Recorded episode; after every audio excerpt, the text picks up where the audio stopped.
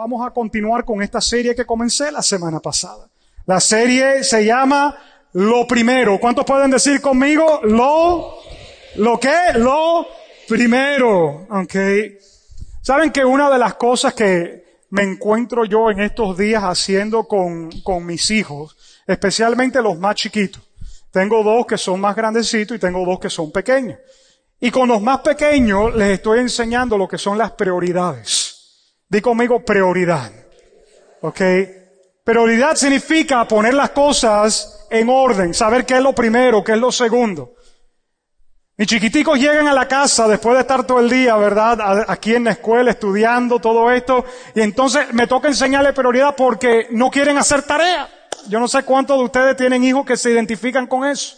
Llegan, eh, están en las mismas también. Las tareas yo no sé si son para los muchachos o son para los padres. Yo estoy todavía tratando de averiguar eso el día de hoy, ¿verdad? Entonces, mi chiquito llega a la casa, ¿verdad? Algunas veces se duerme en el camino, en el carro, en camino. Cuando llega a la casa le digo, papi, vamos, que toca hacer tarea. No, yo no quiero hacer tarea. Y la frase que él me dice, I don't like homework.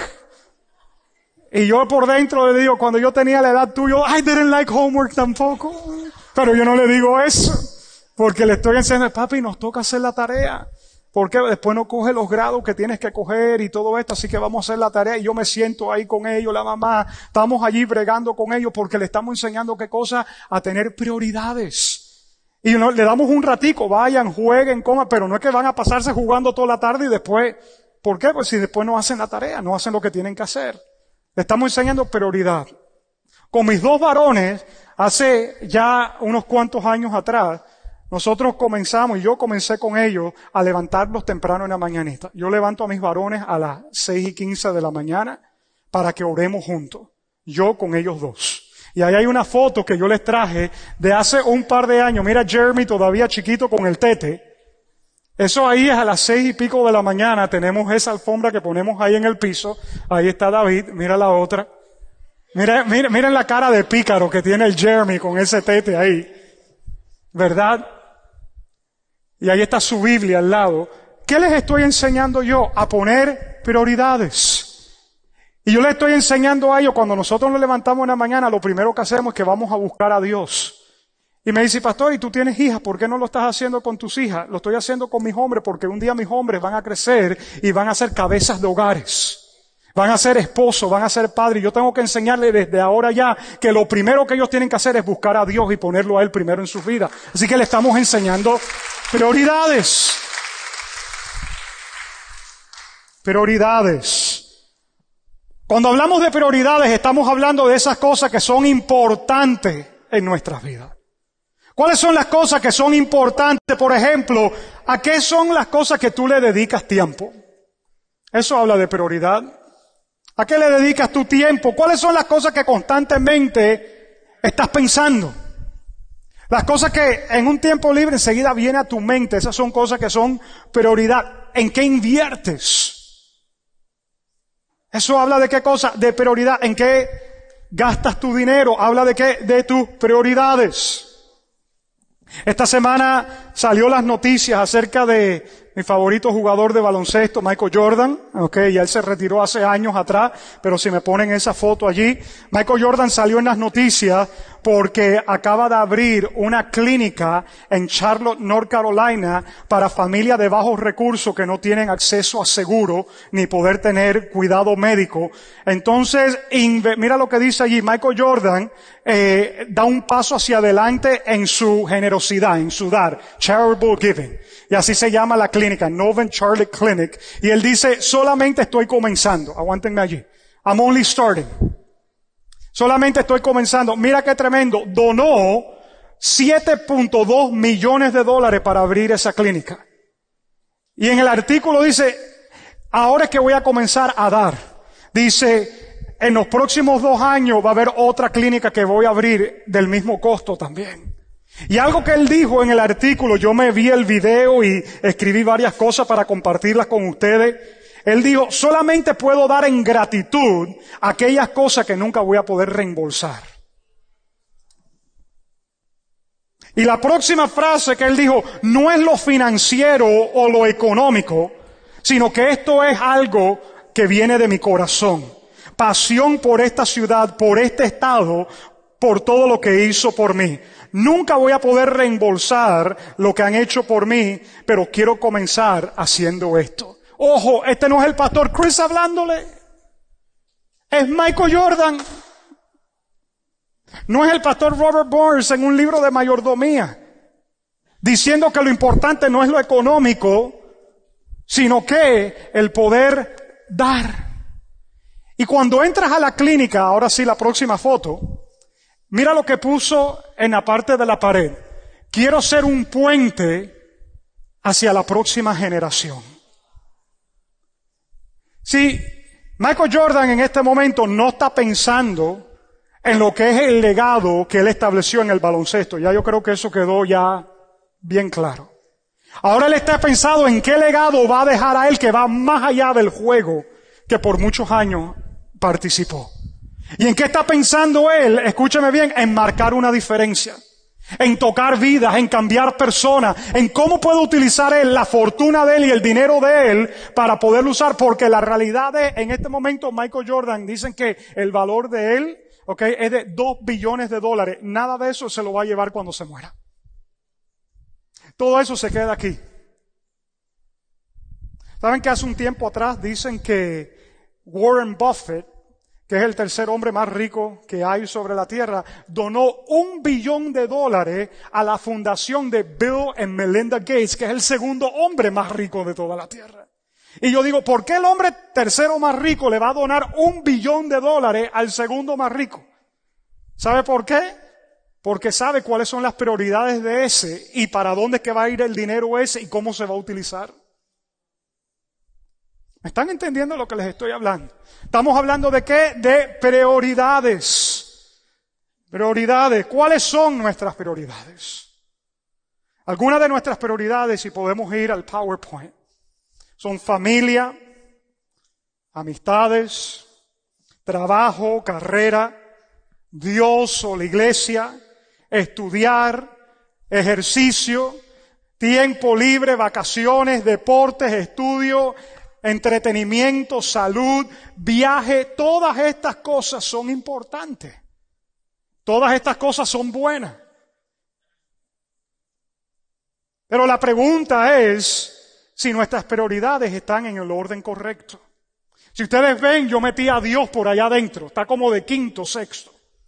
Porque muchas veces tenemos a Dios por allá adentro, pero no es nuestra prioridad.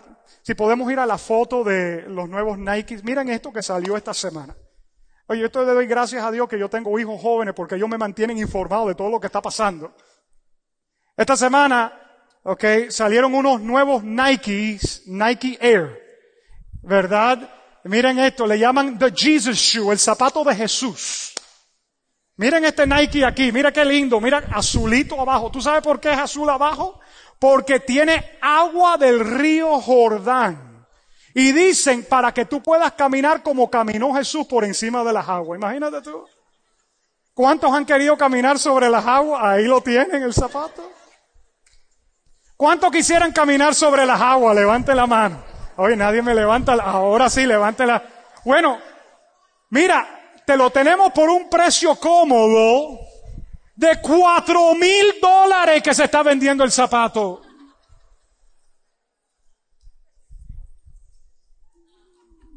Roidel, ¿qué te parece? ¿Tú quieres caminar como caminó Jesús? Tranquilo, te tenemos unos Nike preparados para ti. Y viene hasta con crucifijo y todo. Miren el crucifijo, ahí está. Lo, tremendo que hasta Cristo está en el crucifijo. Okay? Jesus shoe with holy water in the soul selling for four thousand dollars. Y eso me habla a mí de las prioridades, cómo están en este momento.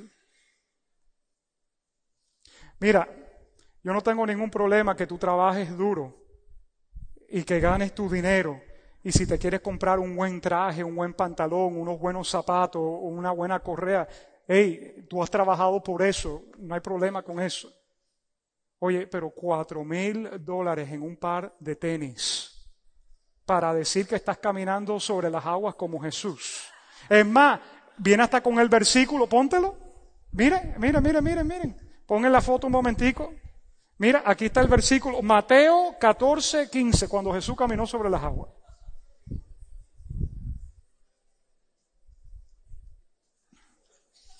Oh my.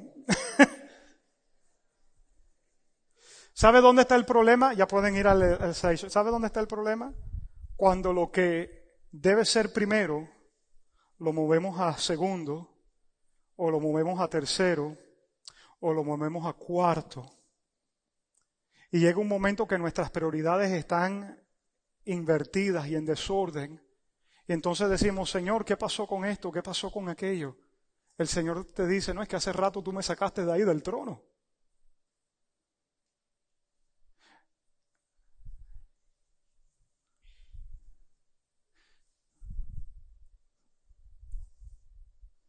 Yo creo que cuando nosotros, y, es algo que pasa, yo no creo que nadie se levante el lunes en la mañana y dice, yo voy a mover a Dios de primero y lo voy a poner a segundo o tercero. Nadie lo hace conscientemente, pero poquito a poco va ocurriendo. Y hay un momento donde hay algunas cosas que estaban aquí en el corazón que empiezan a subir a tres, a dos, a uno, y tú ni te diste cuenta. Y llega un momento que tú tratas de buscar a Dios y Dios no está ni en ecuación. Y quiero dejarte saber, cuando Dios no es primero, sino que empieza a caer a otro número y hay otras prioridades, prepárate porque todo empieza a desmoronarse. Oye, esto está callado en este momento. Aquí se escucha un alfiler caer al piso en este momento. ¿Ok? Si tú no eres un buen mayordomo, di conmigo mayordomo. Si tú no eres un buen mayordomo, quiero dejarte saber que las cosas en tu vida no se van a poder arreglar. Comienza con ser qué cosa? Un buen mayordomo. Tenemos que ser buenos mayordomos de nuestras propias vidas. Tenemos que ser buenos, ¿qué cosa? Mayordomos de nuestras propias vidas. Yo creo que los problemas más grandes que tenemos es por falta de mayordomía.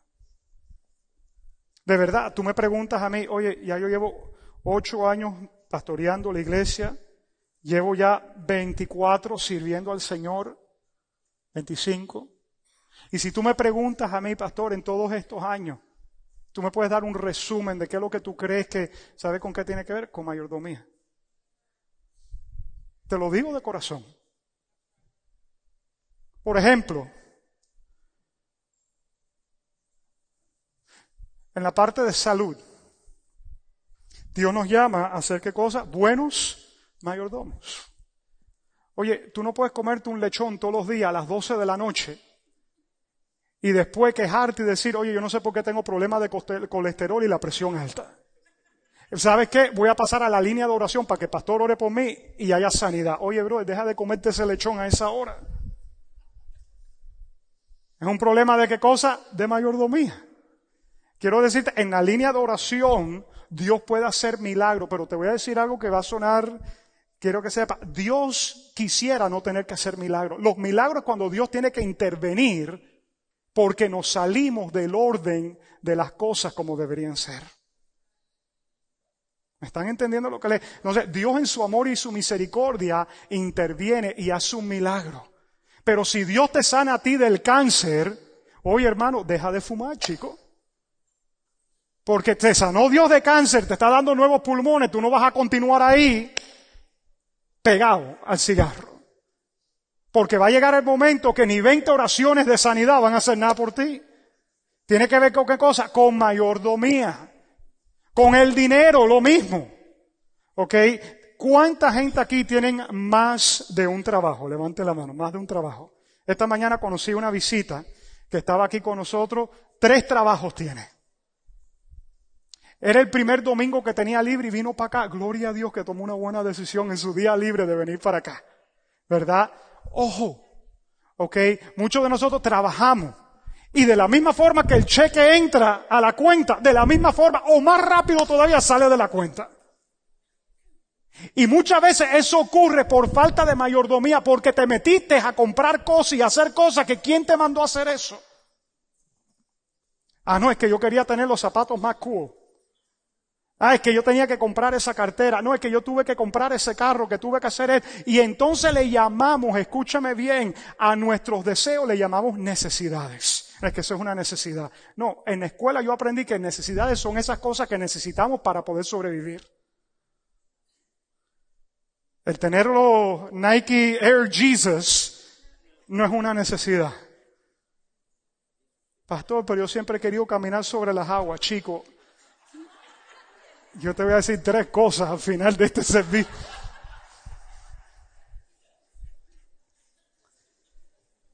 Entonces me dice, pastor, es que yo no tengo dinero para dar diezmo, yo no puedo dar ofrendas si yo tengo que pagar a Visa y Mastercard, por eso no esperan. Dios sabe, Dios conoce, y le damos las excusas, que Dios conoce mi corazón. Dios sabe que si yo tuviera, yo le diera a Él primero. Y Dios dice, en toda la Biblia, Dios dice, da y se os dará. Dios comienza primero con nosotros dando el primer paso. Pero nosotros estamos esperando que Él nos saque a nosotros del rollo que nos metimos nosotros. Y que muchas veces, como no somos buenos mayordomos, por ejemplo, nos vamos al Dayland. Y algunos de los que están aquí son compradores compulsivos. Entonces dice, yo voy al food court el día de hoy. Es más, ni voy a comer, nada más que me voy a pasar a coger los samples. Tú vas cogiendo los pollitos, eso, que hay de samples por ahí. ¿Cómo tú sabes? Ay, que cuando yo no tenía plata, eso es lo que yo hacía, amén. Yo cuando tenía 18, 19 años, yo me iba para los malls, el International Mall, y yo le decía a todos mis amigos después del baloncesto, hoy yo los voy a invitar a almorzar ustedes. Decía, de verdad, sí, vamos food court. Y decía, tú comienzas por ahí, yo comienzo por el otro lado. Nos damos cinco vueltas ahí, ya comíamos pollo rico, teriyaki, barbecue. Entonces dice, yo voy para el Dayland. Nada más que voy a comer pollo teriyaki y barbecue. Pero entonces después tú ves que Champs está ahí enfrente. voy a entrar a ver qué tenis te han sacado. Y en un momento tú sales con una bolsa. Y al ratico tú dices, ay, está el Apple Store, vamos para el Apple Store. Y vas para el Apple Store, sales con otra bolsa. Ay, Macy's está ahí a la esquina, vamos Macy's. Y llega el momento que te pasas por Sara también y por, por el Disney Store y andas como con cinco bolsas, pero tú nada más que fuiste a probar el pollo. Y entonces el domingo llega aquí y el pastor dice, vamos a recoger nuestros diezmos y ofrenda. Diezmo y ofrenda. Mira, te voy a dar el palillito del pollo ese que me comí. Prioridades, familia. ¿Me están entendiendo lo que les estoy hablando? Matrimonios, donde los matrimonios, ni me levanten las manos, y cuántos están casados, ni va, ni levanten, ni levanten las manos. Bajen las manos, váyanse a la conferencia de mujer y de hombre. ¿Ok? Pero tenemos que poner mayordomía en el matrimonio. Oye, tú no puedes decir que tú estás casado, ¿ok? Y todas las noches tú te vas con tus amigos por ahí. No, es que el lunes noche de soccer. El martes vamos a jugar dominó. El miércoles jugamos el póker. El jueves me voy para la práctica en iglesia. El viernes nos armamos el paseo después del, del trabajo. Y el sábado sí estoy con la familia. Oye, chico, tú estás casado. Tú no puedes estar en todos esos líos. Las mujeres, no, que yo me voy con mis amigas. Para Starbucks un día, para Panera el otro, para el Dayland el tercero, después a ver qué venta hay en el Dolphin. Oye, prioridad, tu esposo es una prioridad. Tu esposa es una prioridad, tus hijos son prioridades. Tú no puedes estar viviendo vida de soltero con un anillo en tu dedo. Al buen entendedor. Y ni aplauso dan cuando eso ustedes.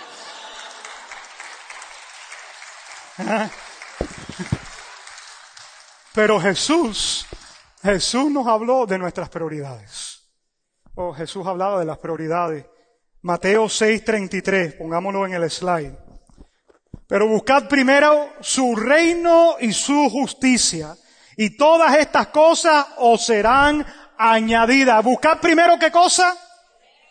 Su reino y su justicia. El mensaje del día de hoy, Perdón, vamos por la mitad del mensaje y ni le he dado el título. Él es primero y yo soy segundo. Él es primero y yo soy. Él es primero y yo soy. Oh, pero ni nos gusta decirlo. Porque nosotros fuimos acostumbrados a siempre pelear por el primer premio. Por estar el primero en la fila. Por llegar el primero al lugar. Por ser el que más anota. Nadie juega un partido de soccer para ver si pierde. Todo el mundo juega el partido para ver si qué, si gano. Y si estoy jugando, vamos a ver si soy el que meto más goles. ¿Entienden lo que les estoy hablando? Estamos entrenados siempre para hacer qué cosa? El primero. Pero en el reino de Dios, ¿qué nos dice el Señor? ¿Sabe qué? El primero soy yo. Y tremendo conflicto, tremendo conflicto, tremendo conflicto. Así que la realidad es que tenemos que ir nosotros de ser el primero a hacer qué cosa? El segundo. El problema radica cuando nosotros nos, nos ponemos, nosotros nos ponemos ante de Cristo. Ahí es donde radica el problema del cristiano. Cuando nosotros nos ponemos ante de Cristo, Él necesita ser primero en nuestra vida, escúchame bien, o nos vamos a ir tristes de este asunto. Porque quiero que sepa, tic, tic, tic, tic, tic, tic, tic, tic, tic, tic, tic, tic, tic, tic, tic, tiempo está pasando. Tiempo está pasando, tiempo está pasando. Despídete del 2019, que el 2019 se te fue, ya viene el 2020. Tic, tic, tic, tic, tic, tic, tic. Cuando abres y cierras los ojos, ya estamos en octubre del 2020 ya. Tic, tic, tic, tic, tic. Y cuando vienes a ver, tenías 20 años, pero ya andas por 50 años ya. Y yo me acuerdo cuando yo era un muchacho que yo veía a alguien de 42 y decía, ese es un viejo. Pero ahora que tengo 42 veo el de 75 y digo, ese es joven. Yo de muchacho veía a alguien de 42 y decía, ese pronto ya se va a morir ya. Pero ahora tengo 42 y los otros días me hablaron de una persona que está enferma y tiene 75. Y yo, ah, esta jovencita. Porque yo sé que voy para allá. Y Jesús dice, ¿de qué te vale ganar el mundo entero y perder tu alma, escúchame bien, y ahí no está hablando ni del infierno, escúchame, alguno está perdiendo su alma en teniendo tantos trabajos, tanto estrés, tanto lío, tantas cosas, porque hemos quitado a Dios de ser el primero.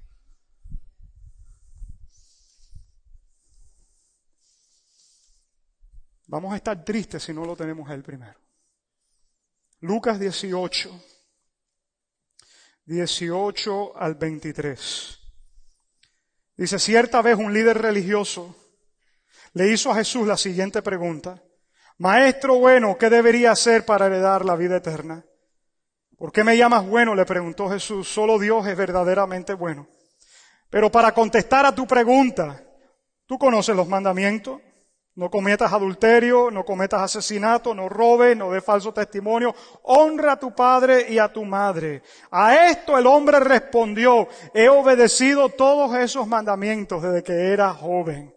Cuando Jesús oyó su respuesta, le dijo, hay una cosa que todavía no has hecho. Es, Dios siempre va a saber cuál es esa área que nos falta. Y como Él lo que quiere es en nuestro corazón, ¿sabe lo que Él va a señalar? Esa. Fíjate que no le dijo, qué bueno que has hecho todo esto. Él de pronto quería que Jesús dijera, oh, wow. Tremendo. Jesús, mira, tremendo todo lo que... No, te falta una todavía. Yo me imagino que se quedó porque le tiró todo el resumen. Y Jesús le dice, vende todas tus posesiones y entrega el dinero a los pobres y tendrás tesoro en el cielo. Después ven y sígueme. Cuando el hombre oyó esto, se puso, ¿cómo se puso? Triste, porque era muy rico. ¿Cómo luce seguir a Cristo? Y ponerlo a Él primero. ¿Cómo luce seguir a Cristo? Marco capítulo 1. 16 al 20 del corazón de la enseñanza. De cierto día, mientras Jesús caminaba por la orilla del mar de Galilea, vio a Simón y a su hermano Andrés que echaban la red al agua, porque vivían de la pesca. ¿De qué vivían? Ojo. Jesús los llamó, vengan y síguenme, y yo os enseñaré cómo pescar personas. Y enseguida dejaron las redes y ¿qué hicieron? Espérate, ellos viven de la pesca. Y Jesús los llama y ¿qué dejaron? ¿Y de qué van a vivir ahora? Un poco más adelante, por la orilla, Jesús vio a Santiago y a Juan, hijos de Zebedeo, en una barca reparando las redes. Los llamó de inmediato y ellos también los siguieron, dejando a su padre Zebedeo en la barca con los hombres contratados. Eh, aquí hay dos historias, dos momentos que Jesús está llamando a estos discípulos. ¿Cómo luce seguir a Cristo y ponerlo de primero? Si podemos el próximo slide, por favor. Que por cierto le honro a mi hija que me ayudó a hacer el PowerPoint este el día de hoy para que pudiera predicar con nota mi jadacita que está allá atrás. Poner a Cristo primero puede asustar un poco. Puede asustar un poco, no, puede asustar bastante.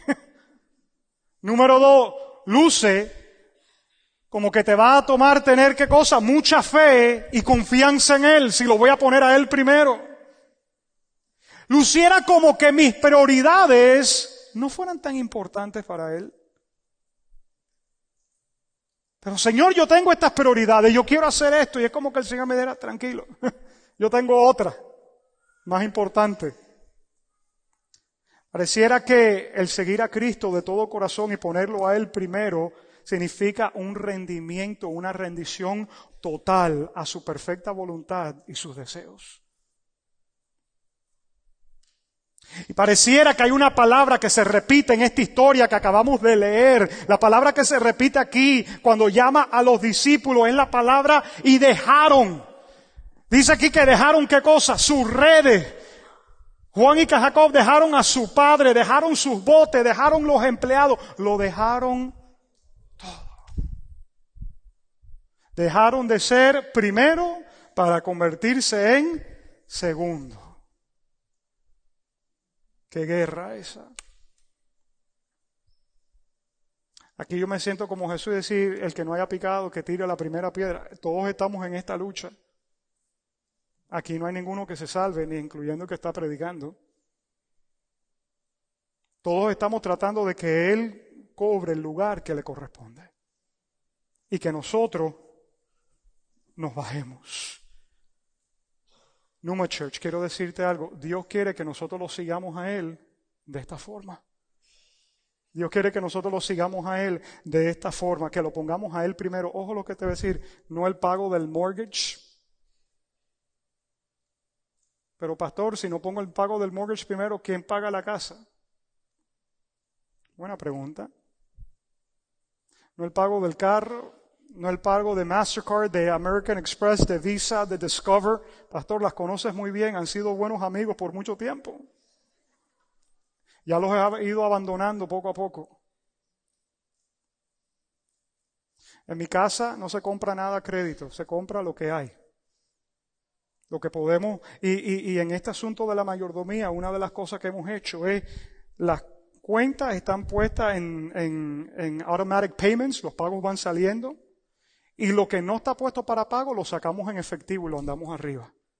¿Por qué? Porque es muy fácil pagar con check card y yo pago con check card por aquí, ella paga con check card por acá. Pero llega un momento que salió por un lado y salió por el otro y no hay forma de mantener eso en orden. Pero cuando yo tengo tres o cuatro cinco billetes en el bolsillo, ah, yo sé lo que hay. Y yo sé cuando voy por cinco billetes y nada más que me quedan dos ahora y todavía me quedan cinco días. Todos ustedes conocen la ley del estiramiento, cómo tratamos de estirar esto.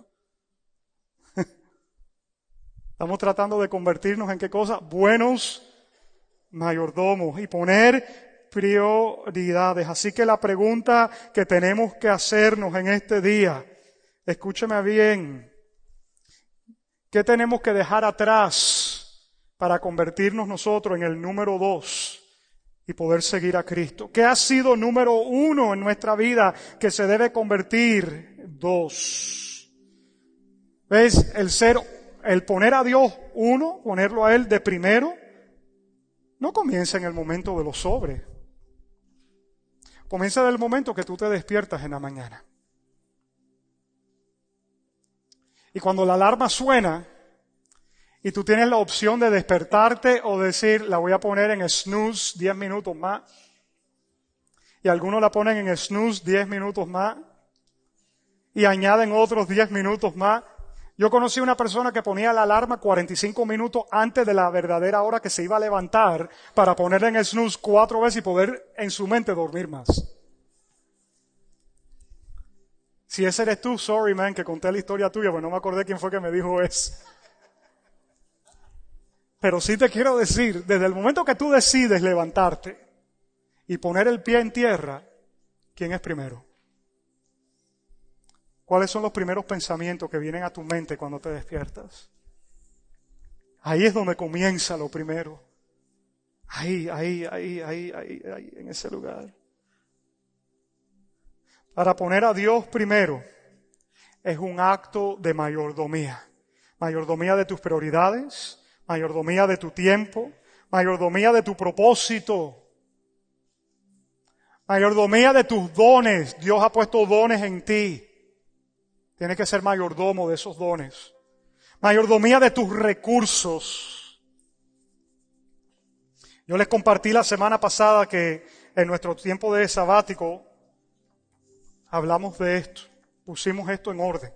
Regalamos este póster la semana pasada. Si tú no recibiste este póster la semana pasada, yo quiero que tú puedas al final del servicio, ahí lo tenemos en español, lo tenemos en inglés, son 23 visiones específicas que Dios nos ha dado. De cómo veo yo a Numa Church, cómo yo veo a esta iglesia, cómo yo veo este, esta, esta casa espiritual. Y para que esto ocurra, escúchame bien, hay dos preguntas que yo me tengo que hacer. ¿En qué me estoy convirtiendo? ¿Y cómo voy a llegar allí? ¿En qué me estoy convirtiendo? Porque todo te va a mantener corriendo todo el tiempo. Oye, ¿cuándo fue la última vez que tú paraste? Apagaste la televisión, apagaste el teléfono y te sentaste afuera en silencio para evaluar en qué te estás convirtiendo y si te gusta en lo que estás convirtiéndote. Y si sabes cómo vas a llegar a donde debes llegar. Son preguntas profundas. Y que yo espero que desde los más jóvenes que me están escuchando en este momento hasta los mayores que están aquí puedan hacerse esas preguntas. Yo creo que son preguntas donde tenemos que honestamente mirar dónde es que yo me encuentro en este momento dónde yo me encuentro en este momento y dónde es que yo quiero estar. Como el GPS que te dice, tú estás aquí.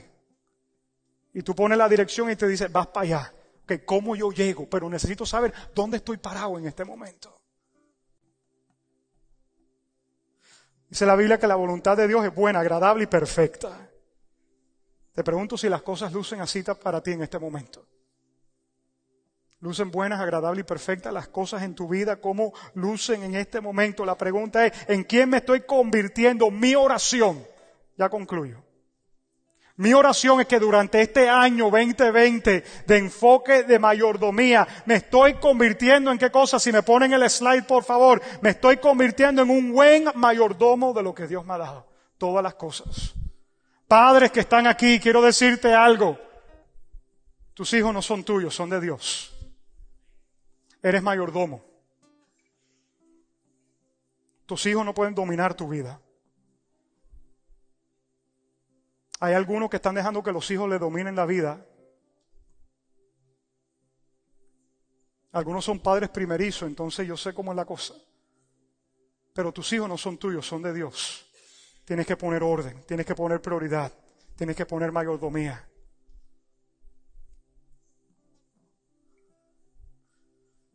¿Cómo voy a llegar allí? ¿Cómo voy a llegar a ser un buen mayordomo? Ahí, la segundo, el otro slide. Enfoque de mayordomía, lo primero. Vamos a trabajar en esto todo un año. Pastor, ¿por qué todo un año? Porque esto no va a ser fácil. Le queremos enseñar a ser mayordomo en todas las áreas.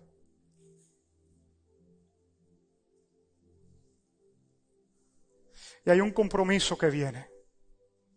Por ahí dice que guerra avisada no mata soldados. Ustedes han escuchado ese cuento, ¿verdad? Hay un compromiso que viene. Es como el cuento de esos que andan en una relación con una muchacha y le dices a ella, yo te amo, yo te amo, yo te amo, pero ella te dice, sí, tú me amas, pero ¿cuándo viene? ¿Cuándo viene el anillo? Tú me amas mucho, sí, pero ¿cuándo viene el compromiso? ¿Cuándo tú vas a tomar esto en serio? Porque hay algunos que andan en un noviazgo eterno. No, somos novios, no, ustedes son más que hermanos ya. Ojo, las mujeres que lo que quieren. A ver, tú me amas. ¿Dónde está el compromiso? A ver, ¿dónde vamos para adelante? Porque cuando hay compromiso, entonces dice, ah, ok, esto es en serio. ¿Verdad que sí? Mis damas que están aquí, que me están escuchando en este día. Pues con Dios es lo mismo. Tú puedes decir, yo voy a poner a Dios primero y Dios dice, ok, vamos a ver. Vamos a ver, ¿cómo es esto? Y tú sabes lo que más nos duele. Yo no te tengo que decir a ti, la billetera. Oye. Entonces viene un compromiso que vamos a hacer como, iglesia delante de Dios de ser buenos mayordomos y va a comenzar con la parte financiera también. Entonces, saca tu teléfono ahí donde está, ya estoy, aquí termina la prédica. Saca tu teléfono, quiero que apuntes estas tres fechas. Noviembre 1. ¿Por qué noviembre, pastor? Porque noviembre es el mes de la gratitud en esta nación. Algunos dicen, no, ese es el mes de Black Friday. ¿Viste lo que estás pensando? mes de gratitud, mes de gratitud, mes de gratitud. ¿Qué hay en el mes de noviembre? Thanksgiving, acción de gracia. Noviembre 1, comenzando el año con mis Dream Teamers que están aquí. Los que están aquí que son del Dream Team. Vamos a tener un evento de compromiso como Dream Team. Vamos a decir, durante este tiempo de mayordomía, yo voy a poner a Dios primero. Y yo quiero darle esto. Y yo te voy a dejar a ti comprometerte financieramente a lo que Dios te diga. Ahora, el día 17 lo vamos a hacer en los servicios. Algunos van a tomar la foto y van a decir, yo no voy el 17. Tranquilo, brother, que yo te cojo la semana después. Yo no me voy para ningún lado. 17 de noviembre, como iglesia nos vamos a comprometer. ¿A, qué, pastor? Nos vamos a comprometer financieramente delante de Dios y decir, yo voy a ser un buen mayordomo comenzando con mi finanza y continuamos por ahí para allá. Y el día 24 de noviembre, domingo de primero fruto, ¿qué es eso, pastor? Todos los años el día de acción de gracia, aquí hemos recogido una ofrenda de acción de gracia. Este año la ofrenda de acción de gracia no va a ser ofrenda de acción de gracia, día de acción de gracia. Vamos el domingo anterior, domingo anterior que es 24 de noviembre, escúchame bien, vamos a traer a Dios una primicia del compromiso que yo haga durante ese tiempo del enfoque. ¿Cuánto es el compromiso? Lo que tú quieras. Ya tú verás con Dios. Si Dios es tu Dios, Él te va a hablar a ti. Dios es mi Dios, me va a hablar a mí lo que yo tengo que hacer. Ahora, la pregunta es, concluyo. A la final del día, lo que Dios está interesado, miren para acá, iglesia, es el corazón. Y la Biblia dice, donde esté tu tesoro, allí también estará. Nada más que se lo saben diez. Donde está tu tesoro, ahí estará. Donde esté tu tesoro, ahí estará. Y Dios quiere. Así que va a ir detrás de qué? Del tesoro. Contestaron el corazón. Los niños cuando recogen la ofrenda, yo doy mi corazón. Aquí el Señor no quiere que tú hagas aquí sí. Señor dice, cierra tus ojos ahí donde estás. Hmm.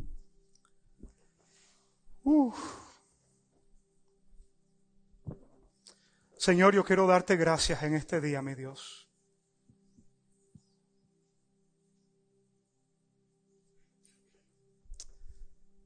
Entre una cosa y la otra que hemos hablado aquí esta mañana, yo puedo sentir tu presencia en este momento, en este lugar, mi Dios. Profundizando en nuestros corazones, mi Padre, tú te has propuesto hacer algo, Señor, a través de nuestras vidas, que va más allá, Señor, de lo que queda en esta tierra. Tiene que ver con legado, tiene que ver con lo eterno, tiene que ver con personas, tiene que ver con tu palabra, lo eterno, Señor.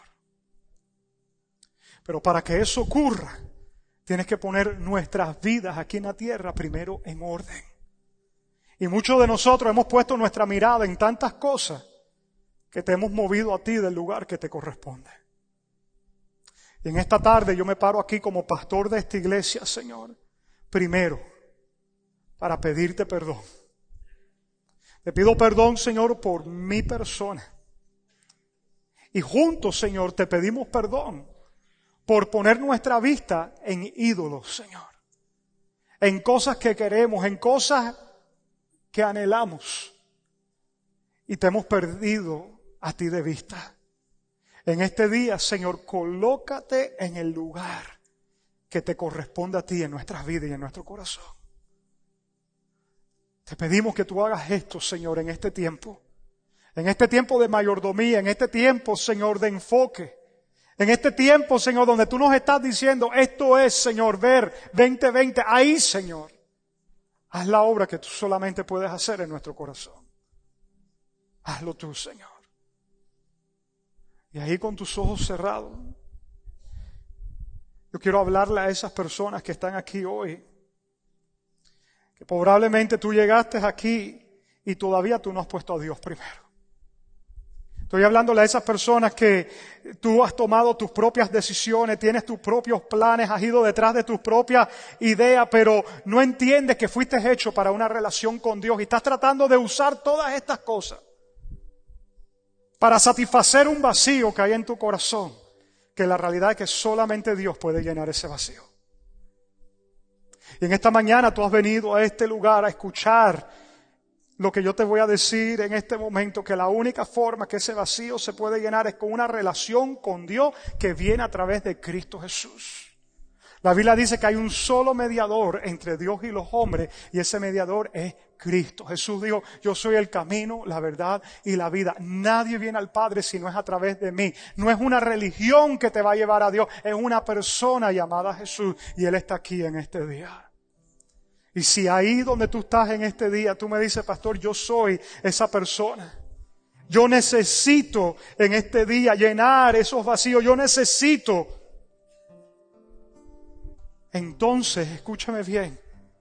El primer paso que tú tienes que tomar es invitar a Jesús a que venga a tu vida y sea tu Señor y Salvador. Y yo quiero pedirte que ahí donde tú estás, tú le abres tu corazón y tú hagas esta oración conmigo. Repite esto conmigo, Señor Jesús. En este día yo te invito a ti a que vengas a mi corazón, me perdones de todos mis pecados. Yo en este día, Jesús, te recibo a ti como mi Señor y mi Salvador.